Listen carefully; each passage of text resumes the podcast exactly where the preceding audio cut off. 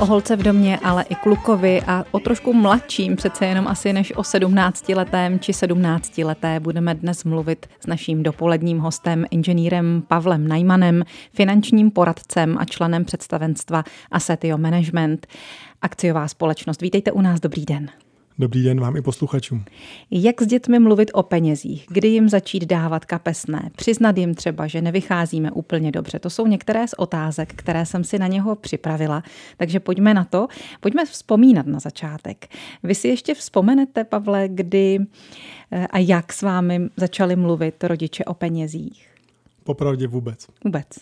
Já si teda vzpomínám, že jsem měla kasičku. To vy možná taky. To jo, kasičku měl každý kasičku, v ní nějaké drobné. Když jsem dostala peníze za vysvědčení, šetřila jsem si je, abych měla za co kupovat dárky. Potom, když už jsem věděla, jak je to s Ježíškem, teď bych neměla si prozrazovat moc.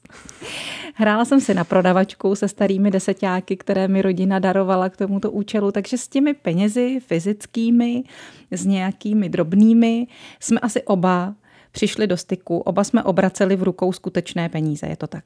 Ano.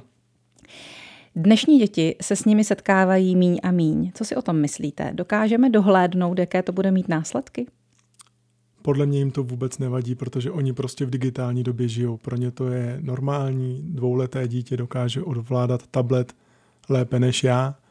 Dokážou ovládat mobilní telefony, dokážou ovládat všechno. To znamená, myslím si, že pro ně ta neexistence vlastně těch fyzických peněz vůbec není překážka. Přesto i pro nás dospělé, když si představujeme nuly a jedničky, jak běhají někde mezi bankami, takové ty virtuální převody, tak je to těžko představitelná věc. Je to jakási fikce. Myslíte si, že ty děti, tedy, které se už do těch nul a jedniček narodily, to budou mít naopak jednodušší? Jak si myslíte, že vnímají peníze, jestliže je téměř nevidí? Určitě to budou mít jednodušší, protože oni v tom žijou. Pro ně to je normální a je jenom na nás, jestli s nima o tom budeme mluvit, co se děje za tím bankomatem, jak se tam ty peníze dostanou, jestli je potřeba s těmi penězi nacházet zodpovědně, to je prostě na nás, už jako na rodičích. Jak byste to tomu malému dítěti vysvětlil, co se děje za tím bankomatem? A právě, jak jsem říkala v úvodu, často už ani není potřeba ten bankomat, protože zaplatíme třeba mobilním telefonem. No on není asi špatně vyprávět dítěti, proč každé ráno musíte odcházet do práce. tak. Stejně tak jako e, některé věci prostě nevídou, co jste měli naplánované, protože tam máte nějaké pracovní povinnosti. A když si dáte záležet a tomu dítěti budete opravdu zodpovědně a zdlouhavě vlastně ty věci vysvětlovat, že to vlastně děláte proto, aby jste mu potom mohla koupit tohleto, tamhleto, tak to dítě to velmi dobře pochopí. Abychom někde naše rodina měli nějaký budget. Ano který je v nulách a jedničkách, je sice nepředstavitelný, ale potom je za něj lízátko, hračka, nové liže. Houpačky. Tak. Jdeme dál skrze písničku, o kterou se postará Olympik. Agáta. Finanční gramotnost dětí je téma, kvůli kterému jsme dnes do rozhlasu pozvali finančního poradce Pavla Najmana. Jak tedy mluvit se současnými dětmi o penězích a jak je učit jejich hodnotě? Už jste naznačil, že je dobré jim říkat, že z nějakého důvodu chodíme do práce. Co dál? No, je asi potřeba jim to vysvětlovat vlastně v celé té šíři té problematiky, té finanční gramotnosti, protože jako rodiče máme za úkol ty děti chránit před nějakými riziky, a zároveň je chceme vyslat do toho života, aby samostatně byli schopni fungovat.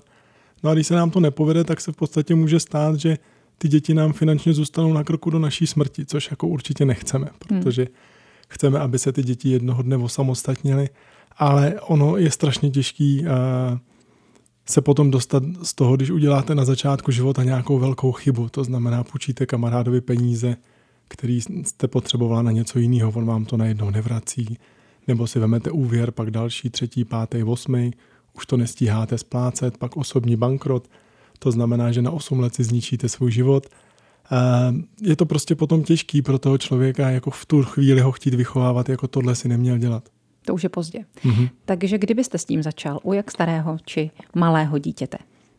To je asi hodně individuální, protože každé to dítě se vyvíjí trošku jinak, ale já si myslím, že už v předškolním věku je možné velmi jednoduše ty děti motivovat a ukazovat jim, že když s nima půjdete na pouť, tak eh, jeden balónek eh, s princeznou Elzou stojí stejně jako šest houpaček nebo takových věcí, a to ty děti dokážou pochopit velmi jednoduše. Mm-hmm.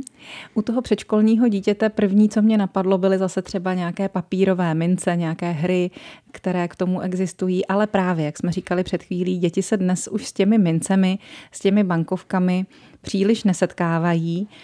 Eh, dával byste jim nějaké kapesné tedy, aby třeba jim ty peníze procházely rukama? Určitě. Akorát je otázka, jestli je musím dávat ve fyzické podobě, nebo jim to stačí jako na ten digitální účet, protože pro ně to není taková překážka jako pro nás. Ale je potřeba, aby ty děti co nejdřív začaly žít s tím, že ty zdroje jsou omezené. Že prostě mají nějaké omezené kapesné, mají nějaké omezené peníze od rodičů, od babiček a dalších věcí. A když si chtějí prostě něco koupit, takže jim to z toho zase ubývá. A čím rychleji je do této reality jako dostaneme, tím jednodušeji pro ně bude ten přechod do toho reálného života. Vemte si, že pro toho mladého člověka je úplně strašný přechod vlastně z, od rodičů do práce. Vemte si, že to dítě mělo 2-3 tisíce, možná uh, míň kapesné a najednou nastoupí do práce a bere 25 nebo 20 tisíc. To je obrovská, obrovská změna. A když tam prostě nenastoupí ten přísný rodič, který prostě řekne, hele, ale s těma penězma se nějak musí hospodařit, nemůžeš je všechny rozfrcat, tak eh, to dítě to prostě jako samo od sebe intuitivně udělá strašně těžko. Hmm. Ono si to samozřejmě říká o to, tu první výplatu rozházet za ty sny, které celou dobu, celé to dětství člověk měl, až já budu mít jednou svoje peníze. Takže kdy začít s tím učit dítě, dítě nějakému rozpočtu? Jakmile umí počítat. Možná, možná i dřív, protože to dokážete vykompenzovat nějakou hrou, eh, nějakými papírky, plišáky, nevím čím. Teď nic jako lepšího nenapadá, ale uh, ty děti nejsou hloupí. Jako odborník s vlastními dětmi, jak jste to udělal? No, já mám takový jako jeden příklad, který uh, nevím, jestli je použitelný pro všechny, ale uh, moje maminka dala dětem nějaké peníze, já jsem za to nakoupil přímé dluhopisy, které měsíčně vyplácí nějaký úrok a to, tohle to vlastně generuje dětem kapesné. Což eh, ve chvíli, kdy jsem to s dětma probral, tak se jim to strašně líbilo. A naopak můj syn přišel s tím, jestli by si nemohl koupit za svoje peníze nějaký další dluhopis, protože by chtěl zvýšit kapesné. Takže jim to chodí na jejich účet? Ano. Každému jste založil účet. V kolika letech se může dítěti vůbec založit účet? Jak, jak staré to dítě nebo malé uh, musí či může být? Teď se mě překvapila tou otázkou, protože to úplně přesně nevím, ale vzhledem k tomu, že vlastně ten účet je navázan stejně na účet rodiče, tak si myslím, že to jde od velmi nízkého věku. A může u toho mít třeba i kartu?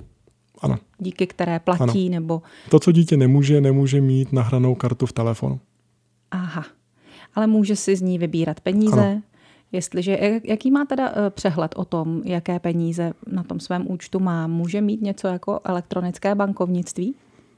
No já si myslím, že může, ale je daleko lepší prostě s tím dítětem si každý eh, měsíc sednout a trošku to s ním probrat. Do toho účtu vidíte vy jako ano. rodič. Takže máte i kontrolu nad tím, ano. jak s těmi peníz, penězmi zachází. Takhle paradoxně, když jste se ptala na začátku, co je vlastně lepší, jestli ty fyzické nebo ty digitální peníze, tak nad těma digitálníma já jako rodič mám daleko lepší kontrolu než nad těma fyzickýma, protože neumím si představit, že bych každý měsíc na konci přepočítával dětem prasátko. To si neumím představit. Zatímco v tom internetovém bankovnictví to zase takový problém. Do toho se můžete podívat denně, to je pravda.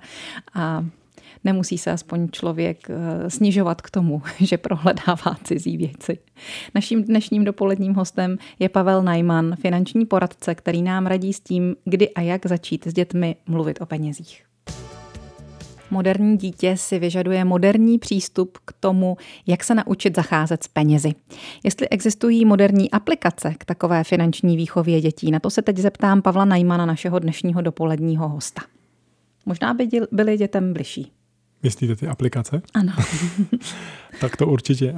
Já bych tady doporučil eh, posluchačům eh, jednu za mě asi nejlepší aplikaci, která v Čechách existuje na tohleto téma a to je na adrese životpodlevás.cz, což je vlastně finanční hra, která vám během dvou hodin umožní prožít si svůj život od 30 do 60 let věku, prožít to na českém finančním trhu s věcmi, které musíte v životě řešit, jako pořízení bydlení, financování dětí, nějaké auto, samozřejmě zajištění důchodu, Někdy třeba zdědíte nějaké peníze, někdy naopak jste třeba ručila kamarádovi a on to zapomněl splácet, takže to musíte doplatit za něj. A je to takové interaktivní a hlavně vám to poskytne krásnou zpětnou vazbu na to, jak vy se v té problematice eh, pohybujete a jak moc tomu rozumíte. Takže tam, když udělám nějaký životní krok, tak tam potom vidím ty důsledky? Ano, přesně tak. Jednak vidíte ty důsledky a hlavně je to hra. To znamená, máte možnost to restartovat. To v normálním životě nemáte. Myslím si, že existuje velká řada posluchačů, kteří by strašně rádi, co se týče svých, eh, svých finančních rozhodnutí, někdy zmášli tračítko restart a tím se dostali zpátky na začátek. Hmm. Takže tady si to mohou dopředu zkusit. Mohou tu hru hrát tedy rodiče s dětmi, nebo jak to funguje? Můžou to hrát rodiče s dětmi, může to hrát každý sám, můžou se přihlásit do nějakých turnajů, které sem jsou na té adrese životpodlevás.cz vypsaný. Můžete to hrát sama, můžete to hrát s moderátorem, těch možností je spoustu.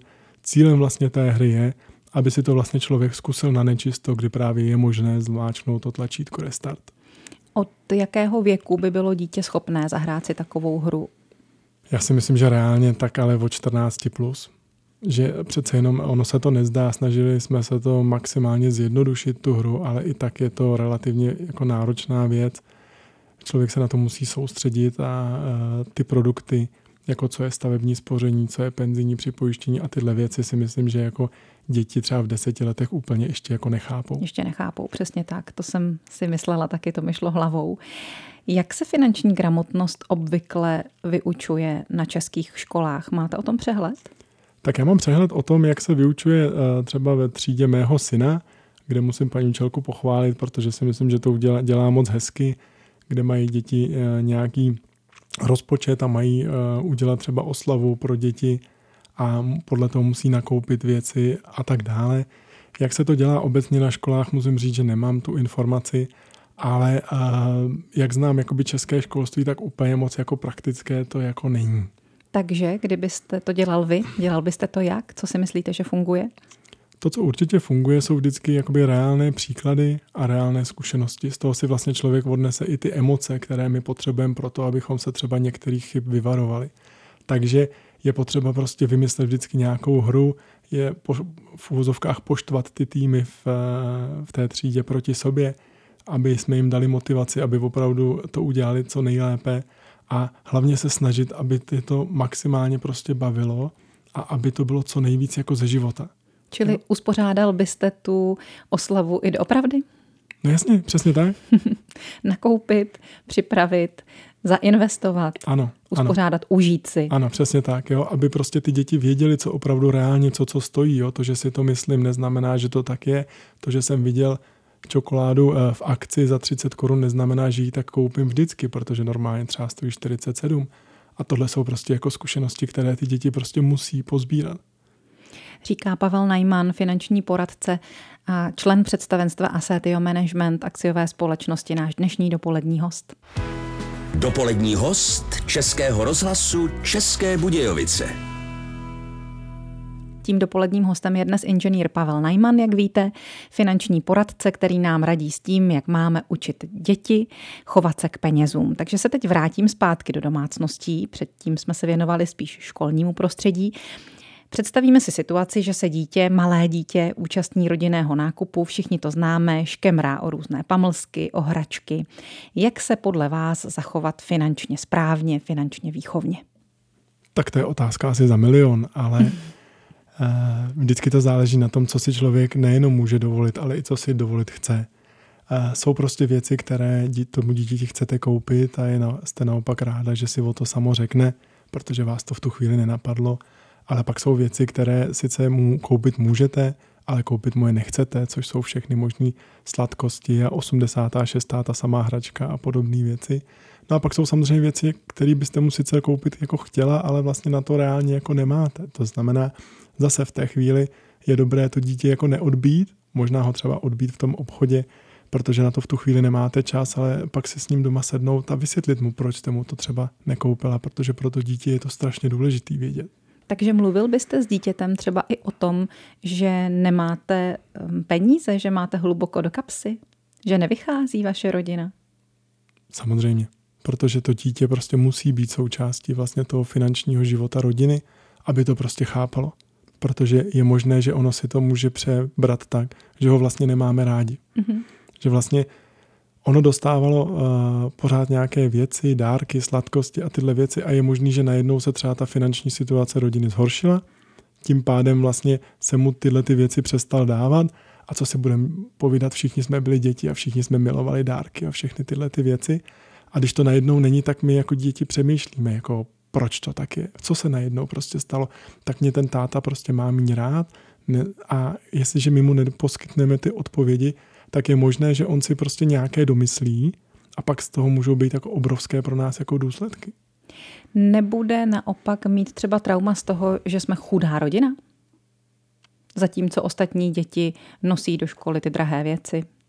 To srovnání bude vždycky strašně těžký a bude to pro to dítě velmi náročné, ale zase uh, musí uh, ta komunikace mezi námi být na takové úrovni, aby bylo schopné pochopit, proč někdo jezdí v Mercedesu a já jezdím prostě ve Škodovce, proč někdo jezdí na hory do Alp a podobné věci a já jezdím tady prostě na Klínovec.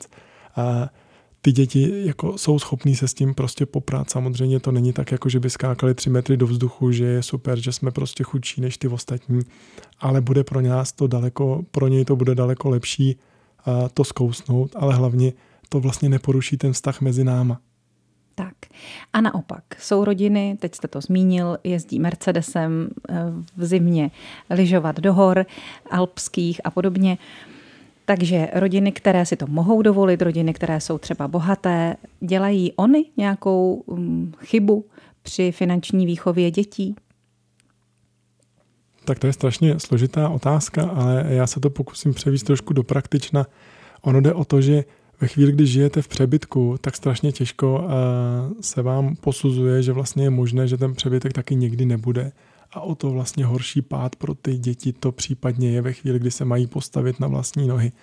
To znamená, že pro tyhle ty děti já doporučuji, ať budete dělat cokoliv, ať budete kdekoliv, jeďte třeba na výlet, to je jedno, a dejte tomu dítěti naprosto jasný rozpočet, který třeba může utratit za ty třeba 3-4 dny toho výletu. Omezený rozpočet, Přesně aby s ním tak, muselo ano. Hospodařit, aby ano. to nebyla taková ta otevřená peněženka, otevřená náruč do nekonečna. Ano, protože jako na to tati dej mi si prostě všichni vzpomenou a ruku na srdce všichni bychom strašně rádi vlastně takovýhle dětství prostě zažili. Jo? A chci nový liže, chci nový uh, telefon, chci já nevím tohle, tamhle to tati dej mi a tati prostě přijde a vždycky to prostě zaplatí. To je strašně hezký dětství, ale myslím si, že to má potom jako fatální následky ve chvíli, kdy tati přestane dávat, ať už protože nechce nebo nemůže, nebo mi nepředá firmu, která mi prostě všechny tyhle věci jako generuje. Hmm. Jak děti podle vašich zkušeností zrcadlí finanční chování svých rodičů? Oni si toho určitě dobře všímají. Já si myslím, že absolutně. Mm-hmm. A stejně tak, jako já jsem byl prostě vychovaný v tom, že mám být skromný a nemám moc utrácet a podobně a mám to furt v sobě jakoby zažitý do dneška, tak stejně tak uh, mám kamarády, který prostě uh, žili v tom obrovském přebytku a byl to pro ně jako strašný uh, náraz přijít do té reality a zjistit, že vlastně ty zdroje jsou nějakým způsobem omezené a že oni budou muset trochu usilovat něco pro to udělat, aby taky ano. od někud plynuli. Já se ještě vrátím k té úvodní otázce tohoto vstupu. Co s tím dítětem, které škemrá o pamlsky nebo o hračku v obchodě? My jsme měli takovou rodinou, eh, takové rodinné pravidlo, které fungovalo velice dobře. Ano, smíš si vybrat jednu věc. A děti se s tím naučili velice eh, dobře jak si žít a věděli, že prostě mají tu možnost, ale musí si vybrat jenom jednu věc. A vlastně díky tomu byly i celkem skromné, takže myslím, že to, to je zrovna jedna z metod, která funguje. To určitě. Naším dnešním dopoledním hostem je Pavel Najman. Mluvíme o finanční gramotnosti dětí a za chvíli se k ní ještě jednou vrátíme. Michal Hrůza se postaral o další, další hudební předěl v našem pořadu Dopolední host, kterým je dnes Pavel Najman, finanční poradce. Ještě chvíli si budeme povídat o tom, jak vést děti a teď už třeba i dospívající děti k hospodaření s penězi. Takže řekněme, že máme teenagera, co taková jeho brigáda, měla by třeba i ta jeho první výplata, eh, alespoň symbolickou částkou jít nějak do rodinného rozpočtu. Mluvili jsme o tom na počátku, že bychom měli dítě vést k tomu, aby nerozfofrovalo to, to první, co si viděla. No, já jsem nemluvil úplně o tom, že nemá rozfofrovat to první. Já si myslím, že tu první výplatu si má ten člověk jako opravdu užít. Myslím si, že si má užít i tu první výplatu za první brigádu, protože celý život není jenom o spoření a o e, myšlení na budoucnost mm-hmm. a mhm. tak dále. Jsme tady taky kvůli tomu, aby jsme žili, abychom si dělali radost. To znamená, já bych to takhle striktně úplně jako nebral. E, myslím si, že to, že si vlastně e, za to koupíte nový iPhone nebo něco takového, tak eh, je naprosto jeho eh, jako highlight, který může vlastně v tu chvíli prostě zažít, takže já bych jim tohle tu první věc určitě jako nechal. Co potom, to už, tam už bych trošku jako byl jakoby striktnější. To je ta druhá otázka, takže co dál? Jak ho motivovat k tomu, aby hospodařilo, aby si udělalo třeba nějakou tabulku, nebo aby nekupovalo blbosti v uvozovkách? No ono to strašně jednoduše dosáhnete tím, že vlastně potom uh, od určité chvíle vlastně přestanete všechno platit vy, mm-hmm. ale vždycky budete chtít nějakou spoluúčast. To znamená, chceš jet s kamarádama tamhle do Rakouska prostě jako na výlet, dobře, zaplatím ti půlku, zbytek si musíš vydělat. Chceš nový iPhone, dobře, zaplatím prostě třeba třetinu nebo vůbec nic. A tím vlastně dokážete vlastně toho člověka jako motivovat k tomu, aby chodilo na ty brigády, aby chtělo ty peníze, protože v tu chvíli vlastně ono ty finanční zdroje prostě potřebuje. A ve chvíli, kdy se staví na vlastní nohy, tak alespoň rámcově, jak by měl vypadat rozpočet takového mladého člověka, který si začíná vydělávat, aby neudělal tu úvodní chybu, jak jste o tom mluvil, že mnozí z nás by se rádi vrátili na začátek hry. No, uh, zase, vychází to z toho, že my v tuhle chvíli nevíme, jestli ten člověk už žije sám nebo žije pořád jako u rodičů a podobně. Pojďme si vzít nějaký modelový příklad, řekněme. Mama hotelu. Třeba. tak určitě za mama hotel se musí platit. Jo, Aha. protože uh, jako není možný, aby vy jako maminka jste futrovala ledničku a lednička prostě dostala vždycky večer uh, k šandy a odstěhovala se prostě někam uh, ke kamarádce na nějakou párty to není úplně dobrý model. To znamená, je dobré tomu člověku eh, vysvětlit, co co vlastně stojí, jaký jsou náklady, eh, že samozřejmě eh, ho nevyhazujete, budete ráda, když vlastně tam s váma ještě zůstane, ale že prostě nic není zadarmo a on se na to musí podílet. To samé třeba jako na provozu auta. Já nechápu, proč by vlastně ten teenager ve chvíli, kdy si potřebuje nutně vozit zadek v autě, tak to měl dělat prostě za vaše peníze. Jo, já vím, že to je složitý, vím, že to je uh, na mnoho debat, vím, že to určitě nezískáte uh, za to titul Matka roku v tu chvíli. Na druhou stranu pro toho člověka je to do budoucna úplně to nejlepší, co můžete udělat, protože uh, na tom začátku jste opravdu jenom jednou a spoustu těch chyb, který prostě člověk dělá, dělá právě proto, že vlastně nemá ty zkušenosti, ale vy jako matka je máte. To znamená, jste schopná mu říct, že prostě žijeme ve světě, kde se prostě za všechno platí. Neplatí se za vaši mateřskou lásku, ale platí se za to, že jste šla do toho obchodáku a tam jste nakoupila tu večeři pro něj. To znamená, eh, jste schopná mu tohleto všechno vlastně vysvětlit, jste schopná mu vlastně tyhle základy dát a i když, jak jsem říkal, body v popularitě nezískáte za tyhle ty věci, tak ale ten člověk to jednoho krásného dne strašně ocení. A teď mu ještě poraďte, když už se bude stěhovat z mama hotelu do svého startovacího mm. bytu, jak by si měl strukturovat svůj rozpočet, aby vyšel? Takové ty základní věci. Tak úplně základní poučka je, že vlastně na bydlení by nemělo jít víc jak 50% toho, co vydělávám.